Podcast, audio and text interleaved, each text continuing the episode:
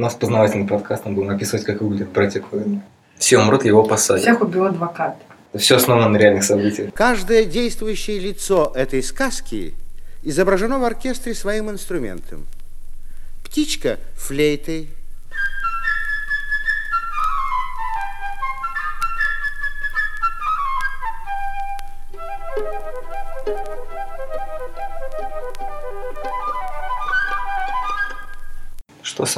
Куда мы идем? На эти вопросы мог бы ответить Теренс Малик, но, к сожалению, его нет в нашем подкасте. А мы начинаем. Это подкаст «Манда и карма». Меня зовут Леша Филиппов, кинообозреватель сайта кинотеатр.ру. Сегодня будем говорить про сериал «Фарго», третий сезон, немножко про первый, второй, Ноа Хоули и вообще про все эти вещи, которые ну, важно обсудить в связи с этим сериалом, который вышел целиком, по-моему, уже пару недель назад. И сегодня со мной в студии Маша Такмашева, тоже кинообозреватель кинотеатр.ру и человек, который отвечает нас за все новости. Привет. И Кирилл Горячок, кинообозреватель киномания. Привет, друзья. А, у нас есть некоторый метанарратив. Возможно, те, кто слышал больше одного подкаста, и тем более подкаст с Кириллом, знают, что он не всегда присутствует на подкасте целиком. На «Чудо-женщине» он прибежал ближе к концу, а теперь он в какой-то момент, вероятно, исчезнет. У нас есть такой внутренний сериал, да, для тех, кто следит. Вам нужно послушать подкаст про «Чудо-женщину», послушать подкаст про Окчу, и вы сможете понять мифологию Кирилла на нашем подкасте. Я архетип подкаста. Сразу предупреждаю, что мы спойлерим все на свете, иногда умышленно, иногда не очень, просто потому что детали, которые хочется обсудить, они могут раскрывать важные сюжетные подробности того произведения, которое вы еще не видели, поэтому вы слушаете это на свой страх и риск. Наверное, может, синопсис какой-то надо накидать. Третий сезон происходит снова в Миннесоте. Вообще, в принципе, Хоули последовательно рассказывает какие-то истории, связанные с Миннесотой. Я не помню, по-моему, и оригинальный Фарго в Миннесоте же происходил, нет? Да. И, соответственно, Хоули продолжает развивать эту мифологию. Третий сезон он происходит в 2011, по-моему, году.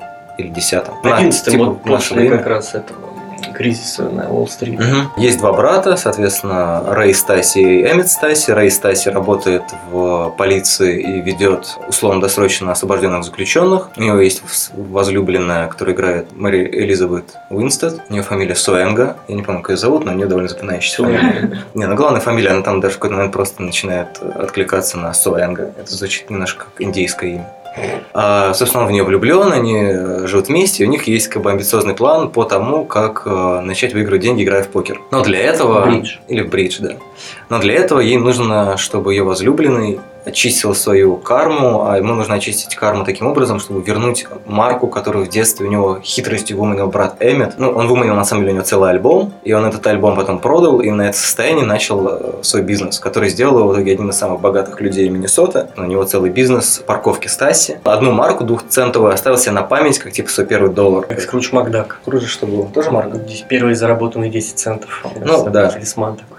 Ну, это такой классический образ mm-hmm. в американской культуре, что богач сохраняет ну, там первый доллар. Кстати, например. же вообще тоже диккенсовскую тему можно. Там она есть, типа, что это на Рождество происходит. Даже озвучивается. Mm-hmm. В какой-то момент Стаси вдруг вспоминаешь, что есть да, да. история про Скруджа. Mm-hmm. Ну, не Макдака, а в смысле Диккенса. Ну, да.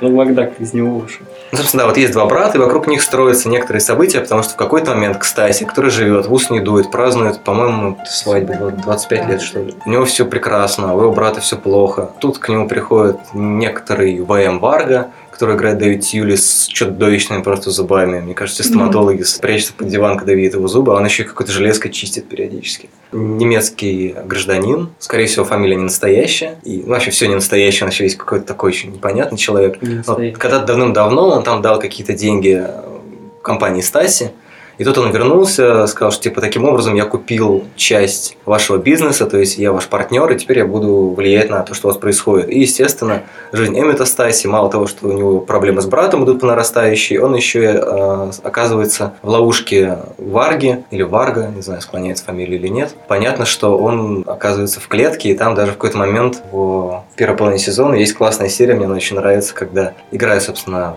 Петя Волк, и такой голос радиодиктора говорит а, в роли волка саксофон или mm-hmm. что-то там, не знаю. Петя играет э, флейта, а барабаны, там, не знаю, это лес, например.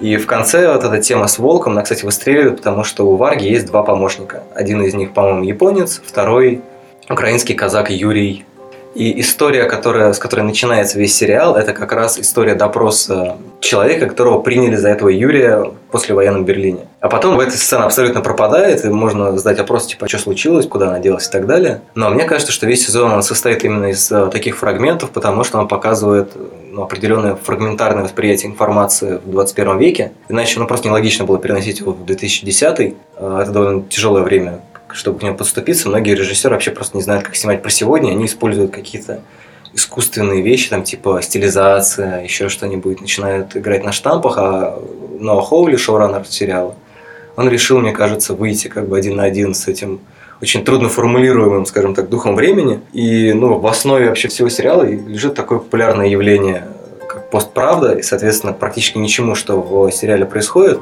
теоретически можно не верить. Ну, потому что... Ну, да, это true story там, да, начинается каждый серия. Ну, да, он как раз развивает эту тему то, что Фарго, который и фильм, и два сезона полюбившегося многим сериала, он строится на одном большом наебалове, что, типа, говорят, это все основано на реальных событиях, но мы прекрасно понимаем, что этих событий не было. Ну, или, может быть, было нечто подобное когда-то в газете, но фантазия Коинов и Тома Хоули вытянули из этого нечто совершенно иное. Ну, еще важная деталь для синопсиса есть детектив Бергл, она начальница а, полицейского участка в каком-то небольшом горо- городке Миннесота. И на момент старта сериала она как раз дорабатывает последнюю неделю в статусе начальницы. Ее смещает такой очень грубый э, мужлан, который играет Ши Уиган. Он ей совершенно не верит, ни во что ее не ставит и постоянно пытается ей показать, где ее место. А, ну и еще один момент. Для того, чтобы заполучить марку у своего брата Рэй Стаси, которого играет... Их обо... И Рэй Стаси, и Эммета Стаси играет э, Юн Макгрегор. Соответственно, Рэй Стаси играет Юн Макгрегор, который выглядит так, как будто он э, живет на Ленинградском вокзале, а Эммета Стаси играет э, Эбн Макгрегор, как будто он Живет напротив Ленинградского вокзала. а там, там какой-то элитный район, да? Да, он как будто он живет в Высоцке, у него есть... Сталинки. Как будто он Сталин, да. Без, на без усов. У него такая очень красивая кудрявая шевелюра, какие-то очень белые зубы, как будто вставные даже. Замазанное лицо какое-то. Ну, крайней да, такой автозагарчик, я не знаю, что это. Ну и, в общем, Рэй Стаси нанимает одного из своих э, подопечных для того, чтобы он выкрал эту марку. Тот накуривается, едет вообще в другой город, э, убивает левого старика, и оказывается, что этот старик, это у него тоже фамилия Стаси, он вычитал эту фамилию из телефонной книги. Вообще удивительно, да, то, что телефонная книга где-то еще есть. Он убивает другого Стаси, который оказывается отчимом детектива Бергл, которая, соответственно, идет по следу и пытается понять вообще, как связан ее отчим, у которого Стаси это псевдоним, по-моему. Как связаны э, вот эти два брата Стаси, вообще что здесь происходит, почему в Миннесоте, ну, сравнительно тихом месте, происходит какая-то странная демоническая штука. И по поводу немца еще забавный нюанс. Я вычитал, что на самом деле в Миннесоте очень большая немецкая диаспора. Как раз после войны многие, и во время войны еще многие немцы как раз уезжали в Миннесоту почему-то. Так во втором, во втором сезоне же семья была Ну, это немецкая. тоже, тоже немецкая, да, но просто тут как бы это очень сильно подчеркивается, что он немец, а там ну просто семья и семья. Ну, они как бы владели, считай, там, городом как минимум. Нет, там просто не акцентировалось прям так внимание, что они немцы, насколько я помню. Утка гобоем,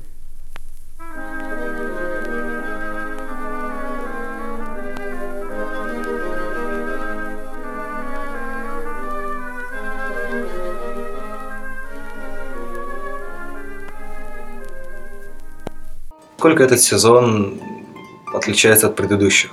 Ну, тут есть центральная тема, я так понял, самая такая большая, это тема вот этих братьев, которые, я так понял, с, связаны с этими библейскими там историями, то есть Каин и Авель, то Мгм. есть и, и плюс, мне кажется, они еще раскрываются как классовая борьба тоже. Класс высший, отношения у него с низшим, так сказать, классом. И всегда там какая-то зависть, всегда борьба вечная. То есть они какой-то такой абстрактный образ, мне кажется, представляют. И как раз от них отталкивается ну, борьба добра со злом. То есть, в принципе, вот эта центральная тема бра- братской вот этой вот вечной борьбы, как раз, мне кажется, это вот центр. И чем мне не очень понравился этот сезон, что это, по сути, единственная тема, которая доведена там до конца. Во втором, например, сезоне там было намного больше мотивов, сюжетных линий, которые прям вот всегда докручивались до самой такой кульминации, мне кажется. Здесь Какие, какие темы они не докрутили? Ну, он. во-первых, мне, мне не очень понравилось, как они поступили вот с темой главной героини Бергл. То есть, э, Ее, во-первых, в середине сериала вообще бросают куда-то, хотя вторая серия была полностью ей, по сути, посвящена,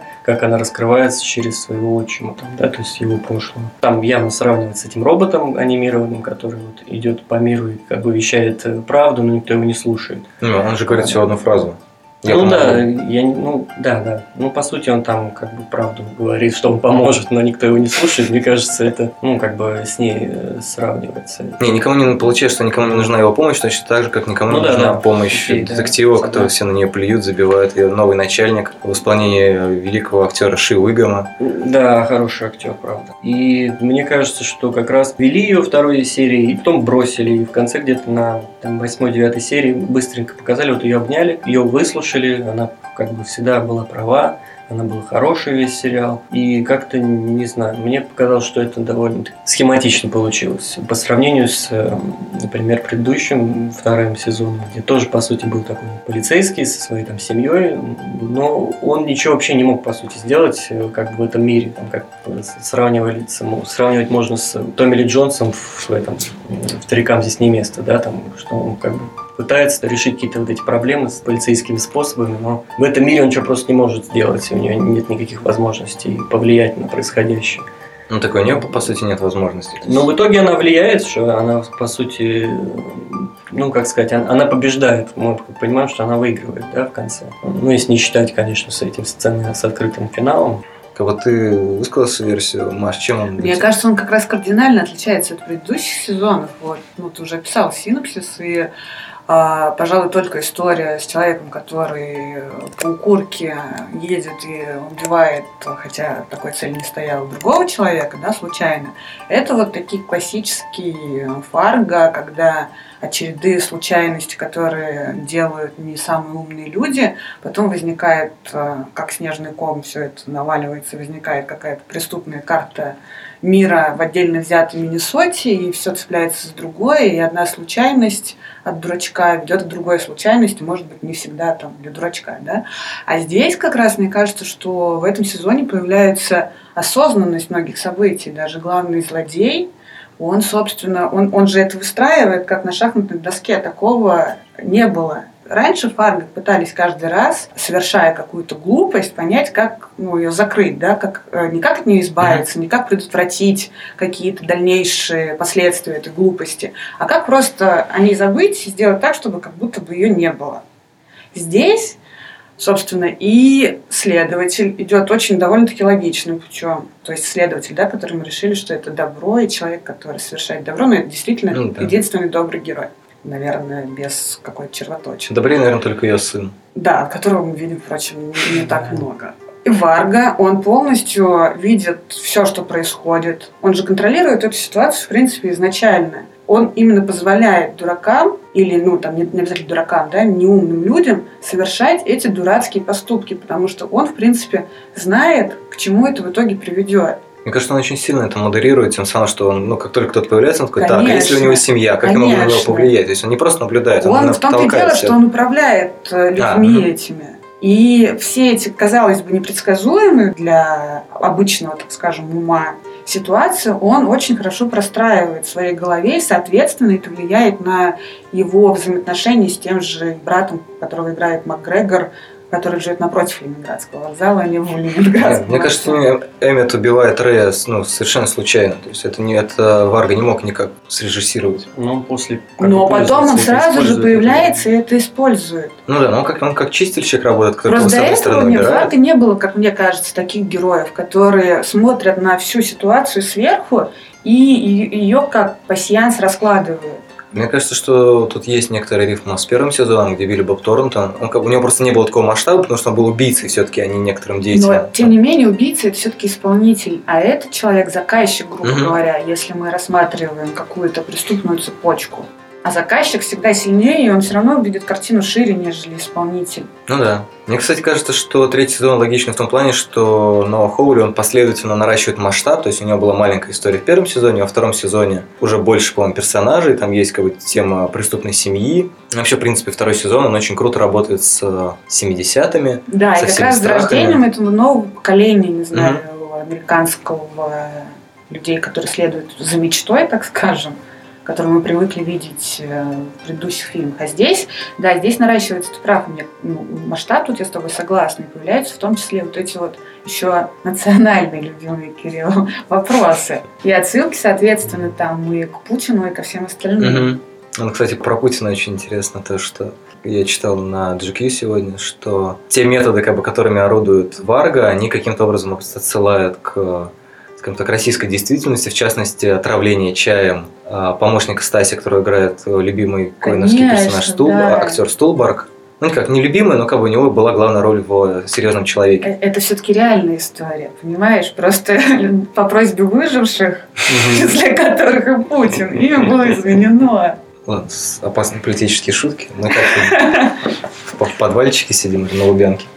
На Лубянке. Мы еще не на Лубянке. Ну, Как бы время постправды, что мы скажем, то, то люди и подумают. Постправда же была признана главным словом прошлого года как раз. И абсолютно, Вот, все, абсолютно все строится на том, что типа вот что тебе скажут, и ты, ну как бы ты решаешь верить в это или нет, не в зависимости от того, как бы есть какие-то факты или нет, а в том, насколько как бы ты предрасположен в это верить. В принципе, абсолютно вся вся стратегия Варга, она строится на том, что он может говорить все что угодно, может манипулировать людьми. И там вот эти вот истории, кто он рассказывает про историю человечества, там типа, что э, Первую мировую войну начал бутерброд, Мгм. который, значит, зашел съесть Гаврила Принца. Там еще какие-то были забавные байки. У меня ощущение, что на самом деле какие-то вещи, которые говорит, например, его помощник Юрий, украинский казак, который стегал невинных во время... Когда Юрий говорит о том, что он участвовал в Уманской резне, там, я сейчас посмотрел в Википедии, 1768 года. Потом эта линия, она как бы выруливает к тому, что появляется наш добрый персонаж, отвечающий, как я понимаю, за иудаизм, потому что он верит в перерождение души, то, что в иудаизме называется гилгут. Ну, собственно, он все, он все объясняет, как бы все подноготно. Это не то, что я такой специалист по иудаизму. Сейчас сижу здесь в каком-то специальном наряде. Он ему припоминает тех евреев, которые были убиты во время этой резни. Ну, технически, как бы, евреи действительно во время Уманской резни пос- пострадали больше всего, но там, как бы, еще куча других людей не православной веры были убиты. Там какие дикие события вообще происходили. Детей сажали на пики, евреев сбрасывали с крыши, топтали их на лошадях и так далее. Это было восстание православных крестьян, по большому счету. Да, кстати, но почему, почему это постправда? Потому что вряд ли Юрий жил в 1768 году. Но при этом он, видимо, чувствует какую-то, не знаю, связь или чувствует за собой право историческое творить какую-то дичь. И исторический момент тоже довольно сильно важен во всей этой истории, потому что понятно, что Германия, Япония и Украина слэш Советский Союз испытывают некоторую историческую обиду на Америку, и поэтому символично, что именно эта тройка игроков в итоге начинает пытаться переигрывать Америку на ее поле, а американское поле это типа американская мечта и Уолл-стрит. В итоге как бы у, у Хоули получается огромный концепт того, как вообще все это происходит, и возможно где-то он в этом концепте немножко увлекается отступными этими историями. То, что я опять же списываю на то, что это типа 21 век, эклектичная, очень, там же все серии очень по-разному сняты. Особенно мне нравится, по-моему, восьмая или девятая, которая начинается с такого бодрого монтажа, и там по, по одному слову написано, что типа это основано на реальных событиях. Да, Усманский. как раз про Усманскую. Как, получается, заканчивается история этого персонажа? Он встретился с вот этим вот чуваком из Твин Пикса. Показал он ему, типа, этих невинных, и как бы, и что, он, типа, попал в ад или что? Ну, судя по всему, ну, то есть Адам там Что является, в принципе, встреча с Попал в душами. То, что он как бы встречается с э, жертвами. Если брать мотив памяти, то он как бы работает в две стороны. Это ты можешь такой ходить, значит, с... Я не помню, с кнутом ходил или что-то. У него была какая-то такая штука, которую он всех бил. Не знаю, какое-то, какое-то казацкое оружие, наверное. Нагайка. Ну, в общем, он думал, что типа память это как э, некоторое оружие, которое позволяет ему ненавидеть людей, но память это же в том числе и жертва некоторых событий. Он тут встречается как бы с обратной стороной памяти, с людьми, которые как раз ненавидят его за что-то. Ну, и эта встреча, наверное, может быть довольно травматичной, и в образном ряде сериала это действительно какая-то какая смерть для него. То есть, По большому счету, что это был за боулинг такой, в который попала Мария Элизабет Уинстон? Учитывая, насколько она была ранена, Это из возможно... Большого Любовски. Ну, это была отсылка к Большому Лебовски, естественно. И мне кажется, возможно, боулинг работает как чистилище. Потому что там как раз развивается религиозная тематика, там как бы не обращается, ну, по сути, Бог, который следит за... То, тоже следит за балансом, но при этом он незримо присутствует во всей этой истории, помогая, собственно, Суэнго и помогая Бергл.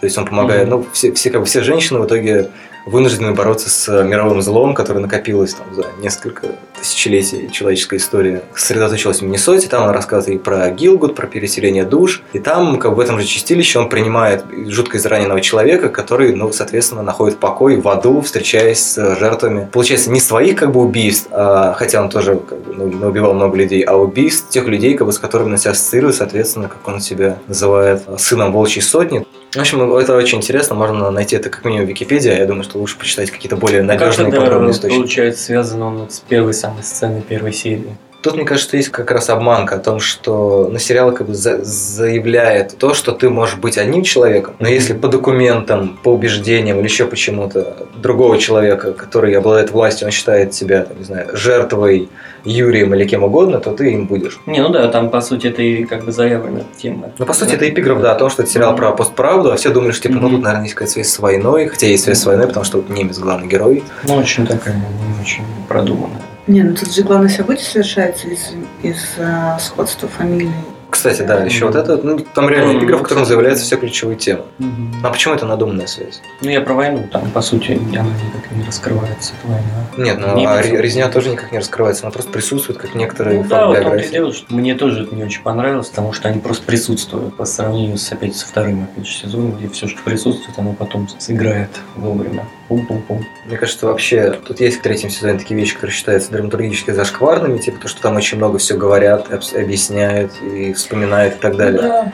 Но при этом, учитывая, что это как раз история про то, что постправда и как бы то, что тебе говорят, то ты воспринимаешь эту ситуацию таким образом, то более-менее это логично, потому что там есть некоторые уловки на уровне того, что смотрите, у вас персонажи, они говорят немножко не то, что мы видим. Все персонажи являются в той или иной степени ненадежными рассказчиками Ну или да, там жертвами как бы, с- своих стереотипов, как, собственно, начальник Бергл, который вообще ни во что не ставит, и говорит, да нет, все фигня, короче, мы точно знаем, кто убийца. Ну вот Мгм. это сознал, сказал, что он убил вообще всех, Мгм, всех Нет, да, это, конечно, штате. да. Кошка кларнетом стаккато в низком регистре.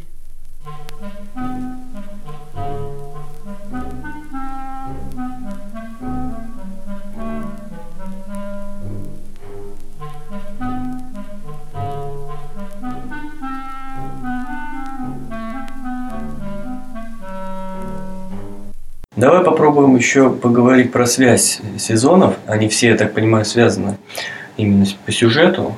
Если первый, второй был связан с семьей, вот этой, то есть э, главная героиня Мгм. первого, она дочка главного героя второго сезона, то здесь я, честно говоря, никакой связи не нашел, кроме вот э, глухонемого персонажа. Да, напомню, кто, где был этот глухонемой персонаж. Да, сезона. глухонемой персонаж из третьего сезона, он изначально появляется в первом, как, э, значит, насколько я понимаю, такой наемный убийца вместе с таким бородатым напарником, они охотятся за персонажем Торнтона, который там вот навредил какой-то вот э, мафиозной группировке, которую он потом очень весело уничтожил, насколько я помню.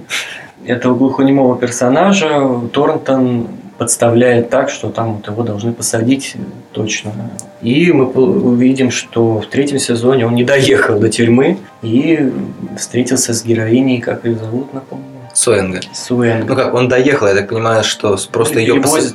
Да, ее посадили в другую тюрьму, и она вот поехала Да. вместе с И у меня к нему сразу вопрос, к этому персонажу, зачем он здесь нужен, кроме как связи. И самый главный вопрос, зачем он убивает в конце Стаси. Вот это мне непонятно вообще. Честно говоря, это меня очень сильно разочаровало, потому что персонаж ну, не нужен, кроме как вот пострелушки там сделать и как бы а, обеспечить поддержку Суэнга, чтобы они смогли там победить банду Варги. Ну, Это старикам тут не отсылка явная к нему, нет?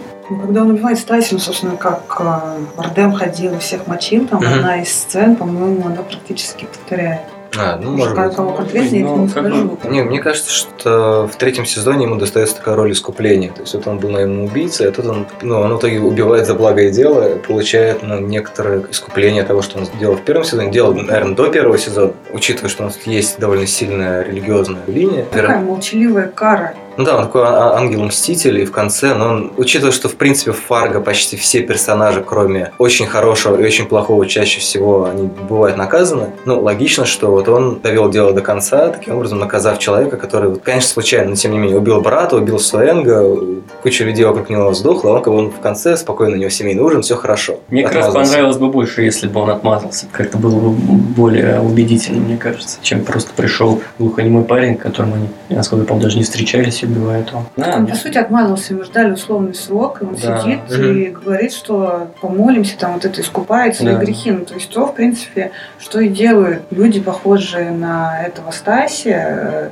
Мгм. которые не думают, э, как заработать деньги, но если вдруг что-то случилось, потом думают, что все можно, ну, согрешил, покайся. Повли и воины всегда в своих фильмах так говорили, что, чувак, если ты где-то налажал, так или иначе, это к тебе вернется. Дедушка Fagotam.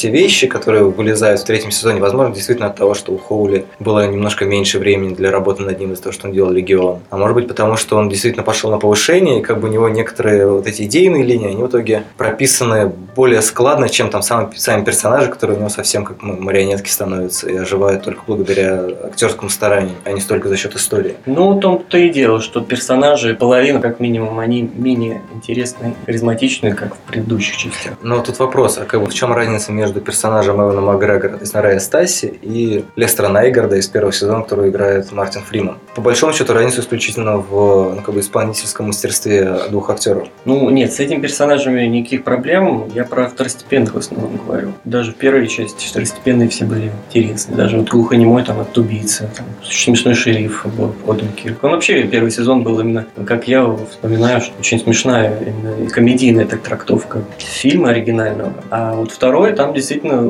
очень серьезный, по-моему, выходит как раз Хоули за пределы обыгрывания коинов и придумать свою какую-то отдельную историю, но тоже как бы ссылаясь там на этих стариков есть не место.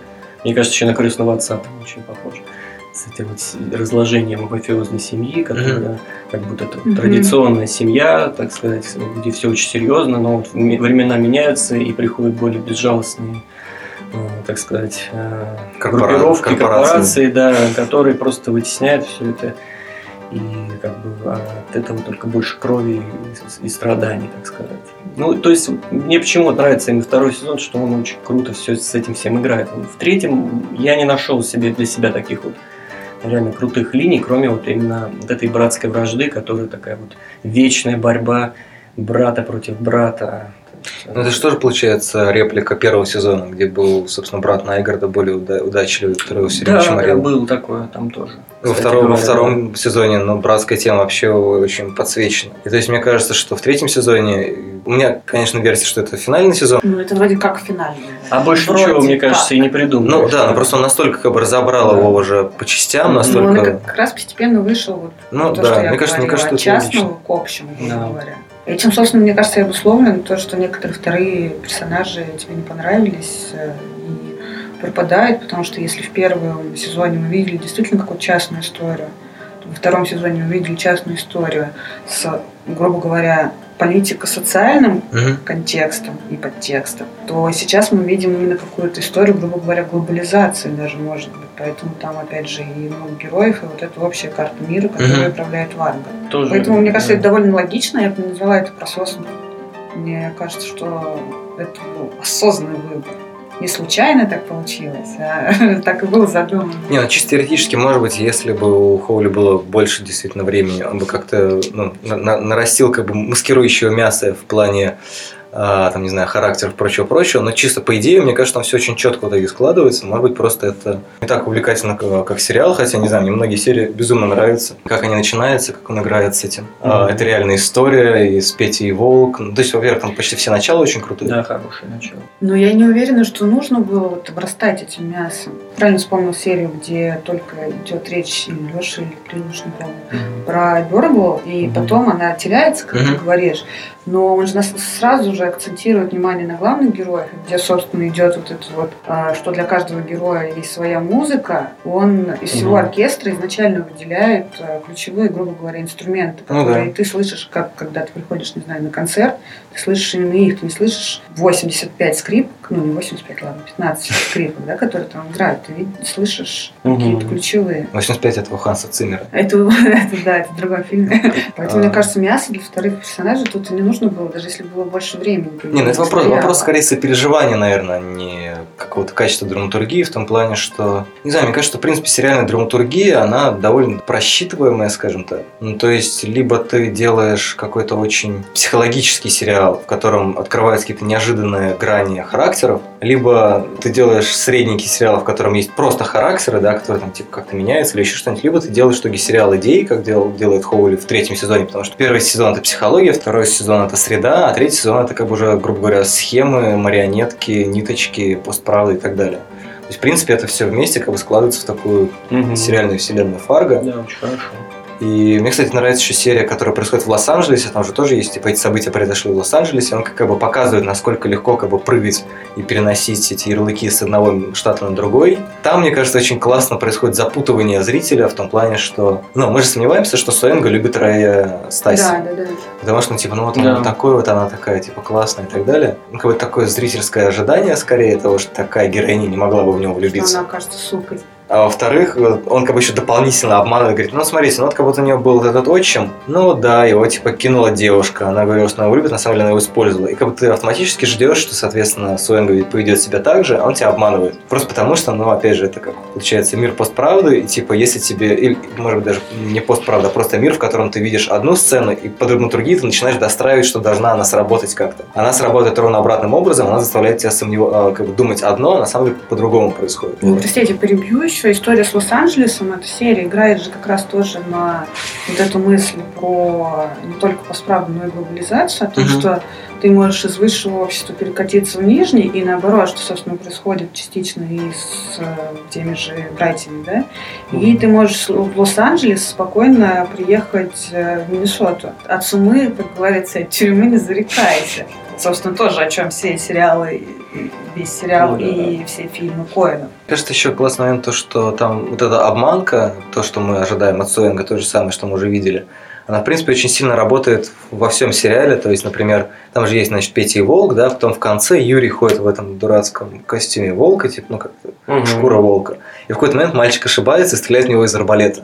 В принципе, это хорошая иллюстрация всего сериала, в котором постоянно людей принимает не за тех, Мгм. в котором э, мы как бы ждем немножко не того, как бы немножко допроецируем какой-то опыт, и, соответственно, если что-то похоже на волка, там, если что-то крякает, как утка ходит, как утка и выглядит, как утка, наверное, это утка, на самом деле это может быть Юрий. И, соответственно, ожидания очень многие Хоули умышленно рушат. Как раз когда Сереж спрашивал по поводу недостатков, он, например, ожидал, что там будет показан флэшбэк, как братья Стаси, соответственно, там, делят машину и марку. И мне кажется, что демонстрация этого флэшбэка как раз была бы большим штампом, чем то, что Стаси это неожиданно вспоминает на допросе. И учитывая, что весь сезон у нас в итоге про слова и про... Не просто даже про слова, а про интерпретацию этих слов. То есть, в принципе, в глубине души он всегда понимал, что вот эта история Каин и Авель 3.0, то, что вот они типа не смогли поделить, и в итоге эта история растягивается на 30 лет. То, что он это рассказывает, это в духе говорильного сезона, и это в духе того, что Хоули пытается обманывать зрителя в том, что он от него ждет. И, кстати, я не понял, э, вот эта вот женщина, которая в итоге покупает бизнес Стаси,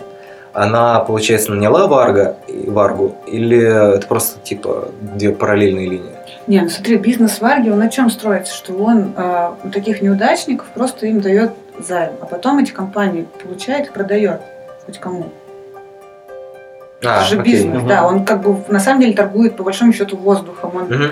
э, дает деньги ну, ком- компании на грани разорения. Мгм. А, Она там пытается встать на ноги, и как только более-менее у нее там что-то получается, он приходит и их отжимает. Но это такие классические русские 90-е, что тут. Волк аккордами трех волторн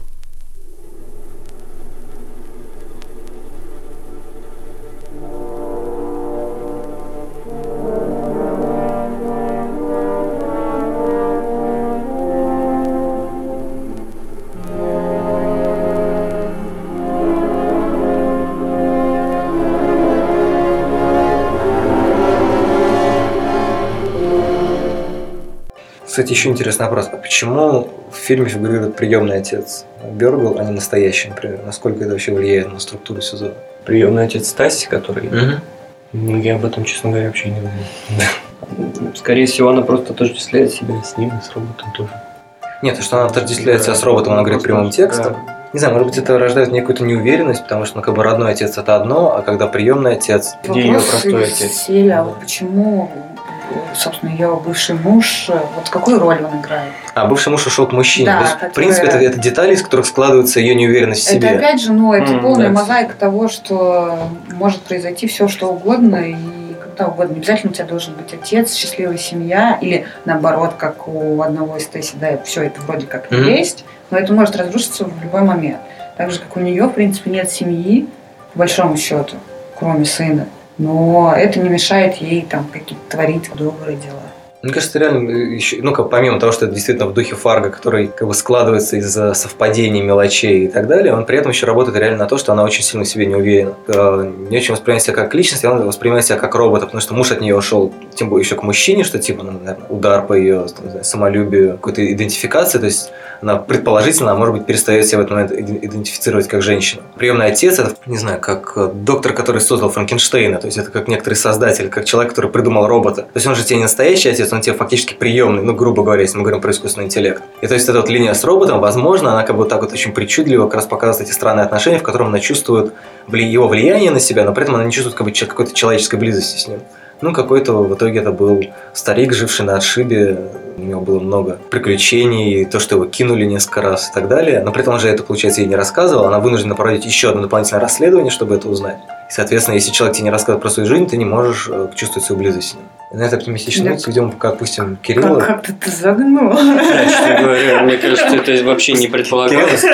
Выбежал на этой фразе. Петя струнным квартетом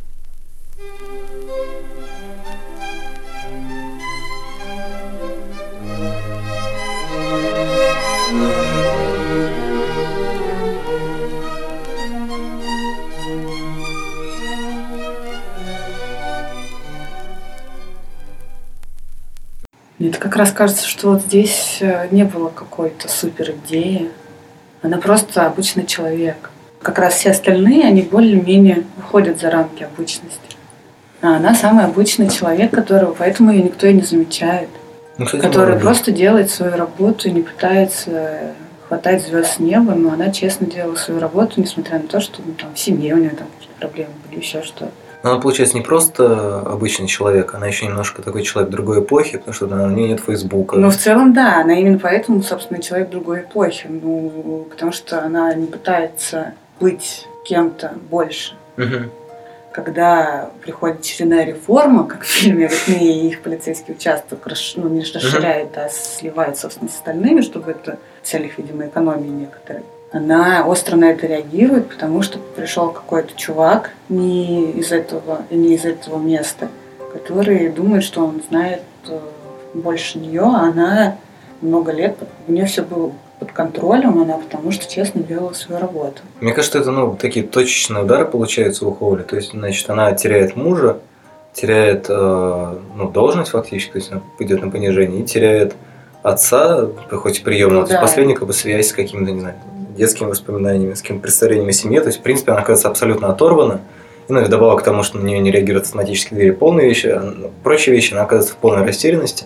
И как бы ее растерянность заканчивается в тот момент, когда она понимает, что все-таки она типа тоже, наверное, кому-то важна. Ну, я не очень согласна по поводу растерянности. Она растеряна внутренне, но при этом ну, она очень да, собрана в работе. Да. Потому что она одна из немногих, кто, несмотря на все, что с ней происходит, она продолжает расследование. И она постепенно этот клубок распутывает, как, собственно, должен поступить профессиональный полицейский. То есть, да, возможно, единственный человек, который не смешивает личное с э, профессиональным, в отличие от всех Конечно. остальных. Ну и Варга, наверное, тоже лично с профессиональным не смешивает. Ну, Варга, он вообще, другого, он же, да. он же, он не человек. Я бы его не рассматривала как человек. Еще, мне кажется, интересно обсудить именно Суэнгу, потому что это тоже, мне кажется, нетипичный для э, Фарго персонаж. Она же тоже, как а, Варга, в принципе, все просчитывает, свой каждый шаг, кроме чувства. То есть она как раз что-то между вот этими двумя антагонистами, как мне кажется. Мы же думаем, что и вот эта любовь, да, она как-то просчитала, uh-huh. потому что это в отношении по расчету оказывается, что это действительно были чувства, но при этом все остальное она просчитывает. Там она такая... даже убивает этого чувака, ну, как бы показывает, что это вроде как случайная смерть, но она сразу понимает, что Кондееву можно придавить, все. Угу. Мне кажется, как раз нам показано вот это классическое противостояние разума и чувств в том плане, что а, Варга уверен, что все люди такие тупые, просто априори, на самом деле показано то, что насколько ну, какая-то эмоциональная увлеченность в деятельность, Конечно. она влияет на все это. Это есть как бы Бергл, который умеет это разделять. Есть Стаси, который вообще такое ощущение, что, ну, ну в смысле Стаси Эммет, который богаче, такое ощущение, что он немножко случайно вообще всего этого добился как-то. Так а так и есть, по большому счету. Выстрелы охотников литаврами и большим барабаном.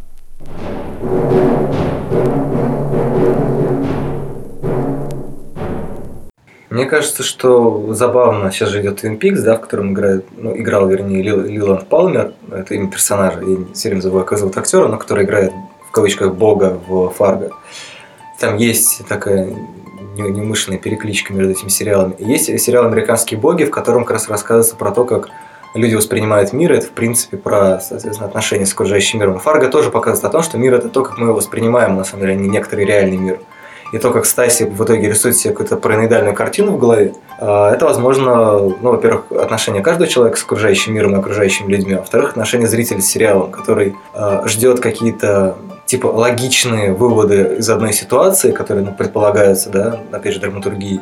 Но по большому счету, как бы человеческая логика, жизненная логика, она чаще, чаще всего работает вообще какими-то странными путями и происходит смехотворное убийство, Ну, глупости. всегда на это и работает. Вспомни, не знаю, после прочтения «Сжечь», когда там реально череда того, что кто-то э, в паранойи придумывает супер Мгм. вселенский заговор, а потом остальные совершают поступки некие, которые действительно уже начинают всем быть похожими на этот супервселенский заговор.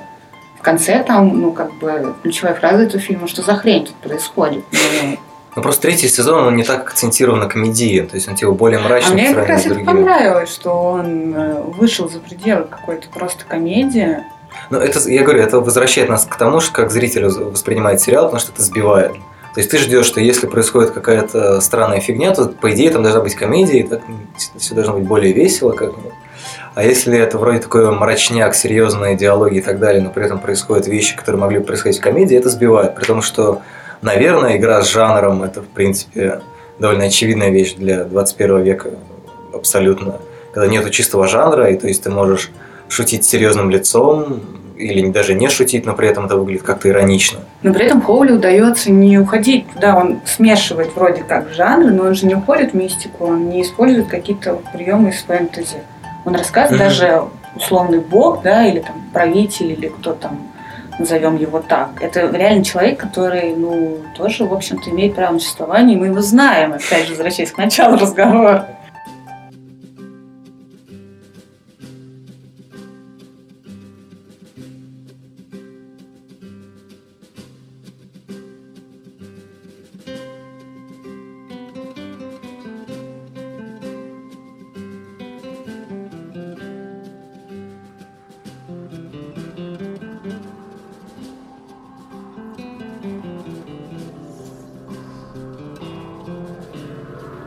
Легион. Ты посмотрел 4 серии, да?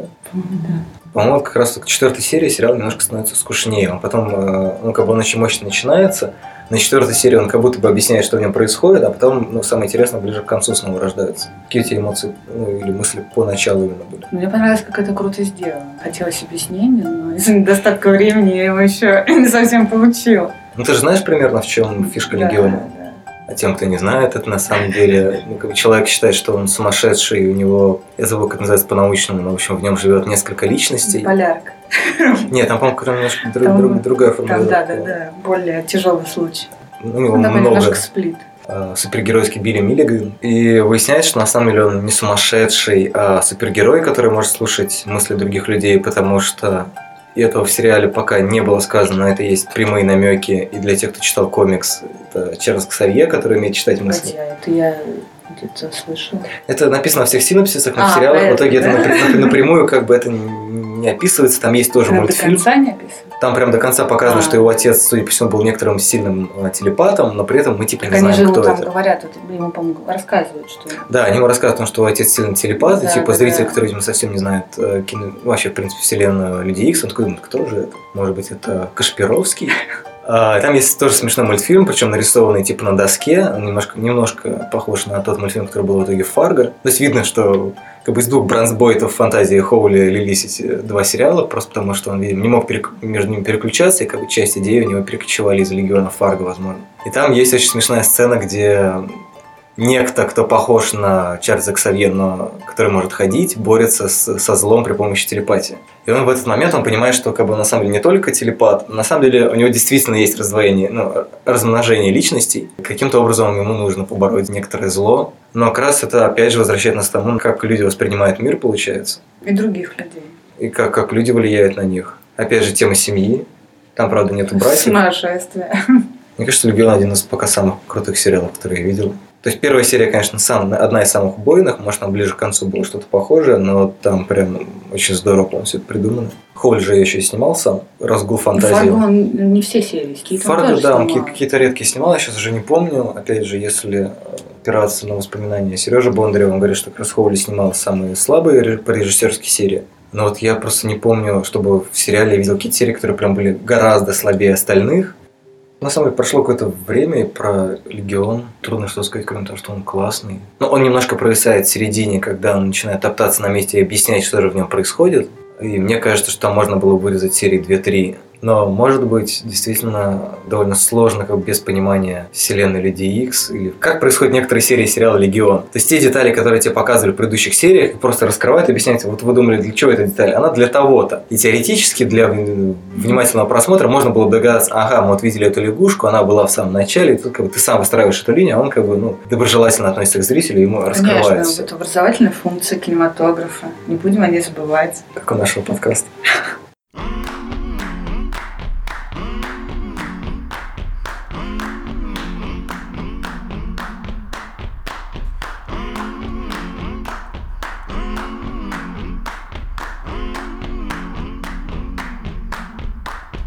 Кстати, Легион тоже работает с 70-ми же. Как раз эти все хиппи, Мгм. музыка соответствующая. Интересно, Хоули привязан к 70-м в силу, ну, видимо, своего возраста или того, что в Америке в это время происходили какие-то большие перемены, которые его интересуют. Ну, в силу возраста и в силу того, что этот возраст совпал с эпохой перемен. Блин, а про 70-е, кстати, во втором сезоне Фарго мне очень нравится линия с летающей тарелкой, которую почему-то все не понимают. Нафига.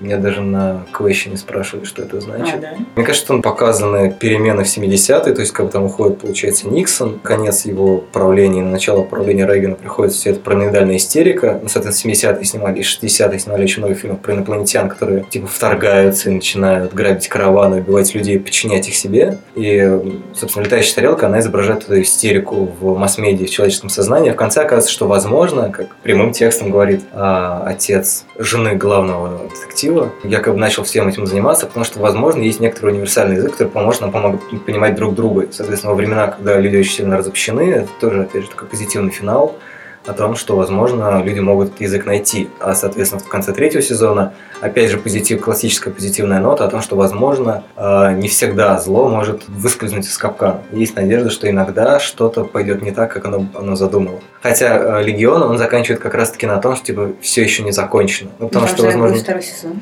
Естественно, будет второй сезон, и, возможно, еще это такой немножко супергероический как бы штамп о том, что как бы побежден один злодей, но есть же еще один. Ну, в общем, блин, да, Леги... посмотрите Легион. Легион классный, Фарго тоже посмотрите, но Легион, по-моему, в этом году его прям сильно убрал. Возможно, и по вовлеченности Хоули в материалы, вообще по всему, потому что для него это какая-то новая территория, ему самому там интересно покрутить все.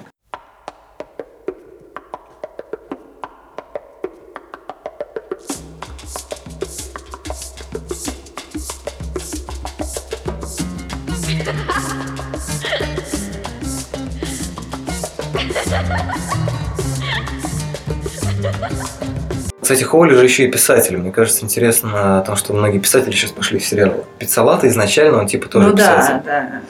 А, Хотя, наверное, не самый важный пример. Саймон, который написал прослушку, например, он тоже писатель. Он был журналистом, писал криминальную хронику в Балтиморской газете. После этого, накопившийся материал, он из него сделал книгу нонфикшн, а потом из этого он сделал сериал. И, в принципе, у него все, все сериалы, они в итоге ну, как бы работают а, относительно его какого-то опыта, наблюдения, там, журналистского, не журналистского. В этом развитии сериалов это же вполне логично. Писательский труд, мы прекрасно понимаем, как это может быть. И в отличие от сценаристов, все-таки это люди, которые располагают своим временем и делают изначально более-менее большие проекты. Но им очень тяжело работать, потому что это, как правило, короткое производство относительно. Все-таки, если ты пишешь сериал, правило, если Мгм. это хороший сериал, тебе дают больше времени, чем для того, чтобы написать сценарий для фильма. Ну, то есть, если у тебя сериал несколько сезонов, то есть, получается, каждый Ну, год ты должен это писать. Сначала же первый сезон выходит. Не факт, что он получит вообще еще какой-то сезон. Но все равно по продакшену это намного больше времени, чем в кино. Не знаю, что мешает тебе написать фильм за столько времени, сколько тебе нужно, и потом ходить с Потому ним что по денег студии. у тебя нет. А Окей, сериал, да, если заказывает канал, он тебе дает время на то, чтобы ты сделал пилот. Не знаю, месяцев 8, год сиди спокойно, пиши этот пилот, переписывай. Потом дальше. Потом отсняли, и потом только дальше ты работаешь. Тебе опять же дают деньги, если понравился пилот, ты дальше сидишь работаешь спокойно. Ну, относительно, да, спокойно. Прям такая реклама для писателей. Пишите сериалы. Ну, мне кажется, просто это больше подходит ну, в сериал как форма, к- больше похоже на то, чем ежедневно занимается писатель, нежели работа в э, полнометражном кино. Ну, тут можно вернуться к формуле о том, что сериалы типа новые романы. Ну да, так и есть. В общем, на этой хаотичной ноте хаос это наш подкаст. В общем, пока. Пока.